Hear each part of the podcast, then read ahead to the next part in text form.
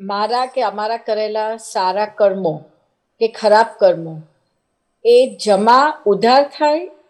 Like મેં બે કર્મ ખરાબ કર્યા, પણ એની સામે હું બીજા ત્રણ સારા કર્મ કરી નાખું, તો એ માઇનસ ને પ્લસ થાય.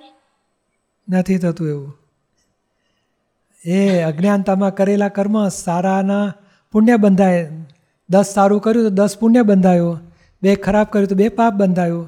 બાદ બાકી થતી નથી. દસ પુણ્ય જુદા ભોગવવાના અને બે પાપ જુદું ભોગવવાનું. જેમ બિલાડીની પાછળ ઉંદર ઉંદરની પાછળ પડી હોય તો આપણે ઉંદરને બચાવવા બિલાડીને મારીએ. તો આપણે લાગે ચાલો બચાવ્યું. તો બચાવ્યાનું તમને દસ પુણ્ય બંધાયો. બિલાડીને માર્યાનું બે પાપ જુદું બંધાયો. બે જુદા ભોગવવાના. તે પેલું દસ સારા દસ હોય ને ત્યારે સુખ સાહેબી બધી હોય. અને બે ખરાબ આવે ને ત્યારે દુઃખી દુઃખી. હસબન્ડ વાઈફમાં ઝઘડો થાય પછી વાઈફ એકલી જતી રહી હોય બે છોકરા બાપો પછી રોજ ઘરમાં જેમ તેમ કરીને બે વર્ષ દાડા કાઢે. કેમ તો કે પેલી બિલાડીને મારી તો બિલાડીને બે દાડા ભૂખી રહી એના છોકરાને ખવડાવી ના શકી. તો આપણને બે વર્ષનો અંતરાય પડે બાબલાને ખવડાવવામાં.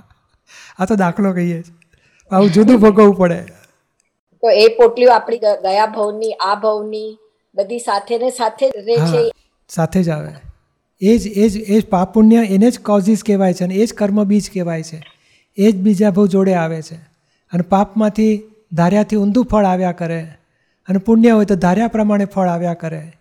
ઈચ્છા અનુસાર બન્યા કરે. પુણ્યનું ફળ કહેવાય.